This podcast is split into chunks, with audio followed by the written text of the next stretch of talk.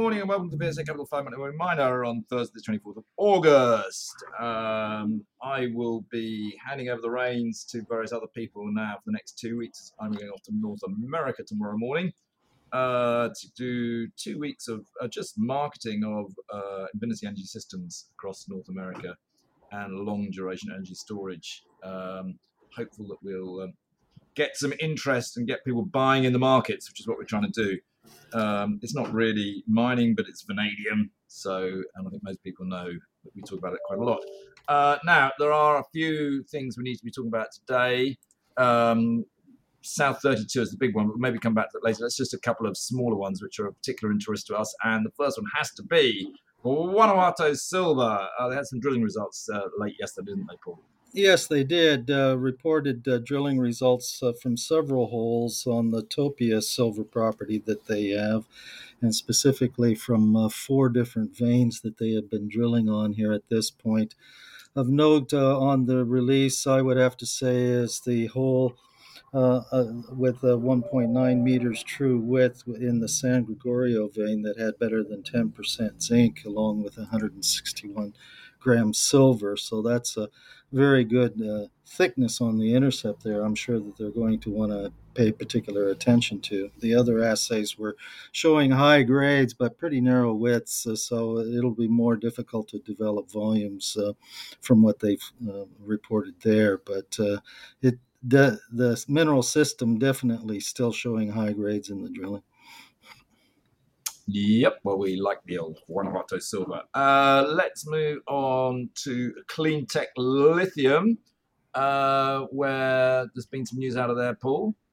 Yes, that's right. This is a re- resource update on their second uh, pro- project, their Fr- uh, Francisco Basin uh, project. Uh, and what that shows is that there are more than an 80% increase in the lithium um, uh, resources there, and uh, more than ha- around half of it uh, upgraded into the inferred or indicated category. So, total of 0.92 million tons of lithium carbonate equivalent there uh, at a grade uh, there around 20, 221 milligrams per liter of lithium they feel that that's going to be more than adequate for a 20 year mine life for 20,000 tons per annum of lithium carbonate productions. And they have a scoping study on the way in order to demonstrate uh, just what that's going to look like at this point. So, well done to them. And I think we can expect that, get, given the grade overall on that brine, it'll be some kind of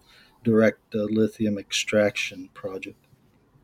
Yeah, I mean, DLE above about 100 milligrams is it does seem to be working. It's still a little bit unproven in the whole DLE situation. We're obviously watching lake resources for that. Again, just to put it into context, uh, Cornish lithium though is below 100 milligrams, uh, which makes DLE quite difficult. There's a bit of a cut-off point there, isn't there, Paul?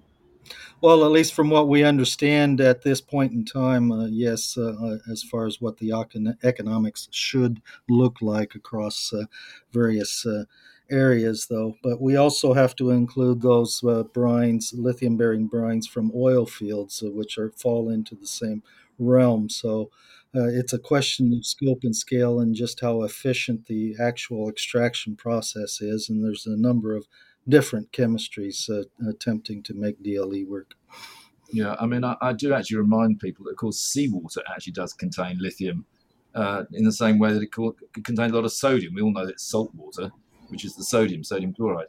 Uh, it does contain lithium, but it's it's it's so low grade that you wouldn't bother to do direct lithium extraction on seawater. But of course, there's plenty of seawater out there. And the same is true for gold and pretty much any other metal or material also in seawater. Yeah. Anyway, uh, I had a look at the South 32 results this morning because obviously it's it's quite a big one. I couldn't make head and tail of them, Paul. They're so bloody complicated. Could you make any head and tail from them? Well, they put out four different press releases uh, here, so uh, only one of which was the financial statement. So I'll kind of highlight just a few things from the statements that came out. Uh, one of them was the dividend statement, uh, final dividend 3.2 cents a share uh, uh, for the full year ended 30th of June 2023. They also put out a press release indicating the first mineral resource estimate for their Sierra Gorda copper mine Uh, and South 32 has a 45% interest in that mine, with KGHM having the remainder.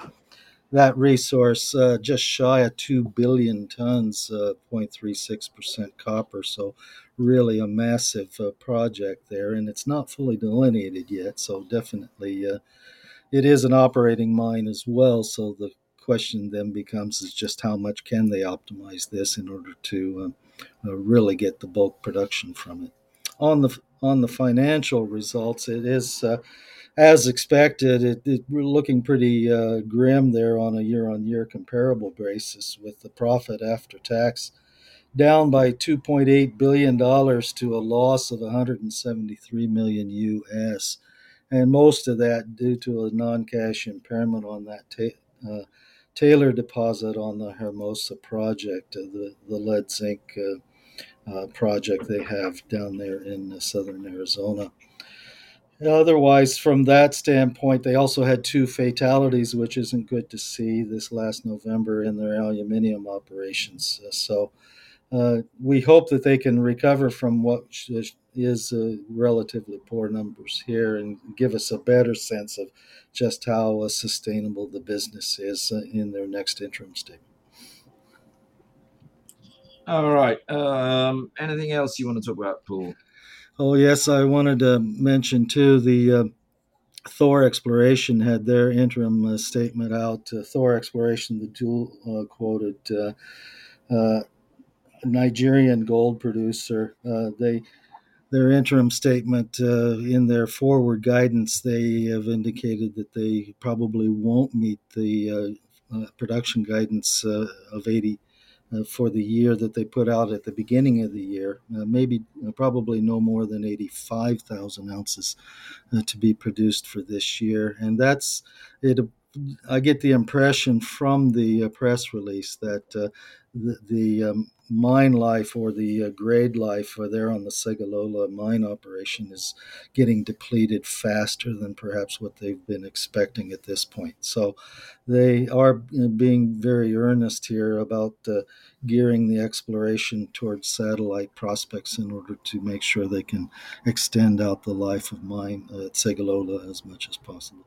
Well, I'll actually only do that for tomorrow because I'm on holiday myself uh, for two weeks after. So. Well, uh, enjoy your holiday. Uh, I'm sure Ollie will be looking after everybody. Very good then. This podcast has been produced and edited by VSA Capital. It is intended for information purposes and not as investment advice. The information is intended for recipients who understand the risks associated with equity investments in smaller companies. Please do your own research and do not rely on a single source when making an investment decision. VSA Capital may derive fees from this content and seeks to do business with the companies mentioned.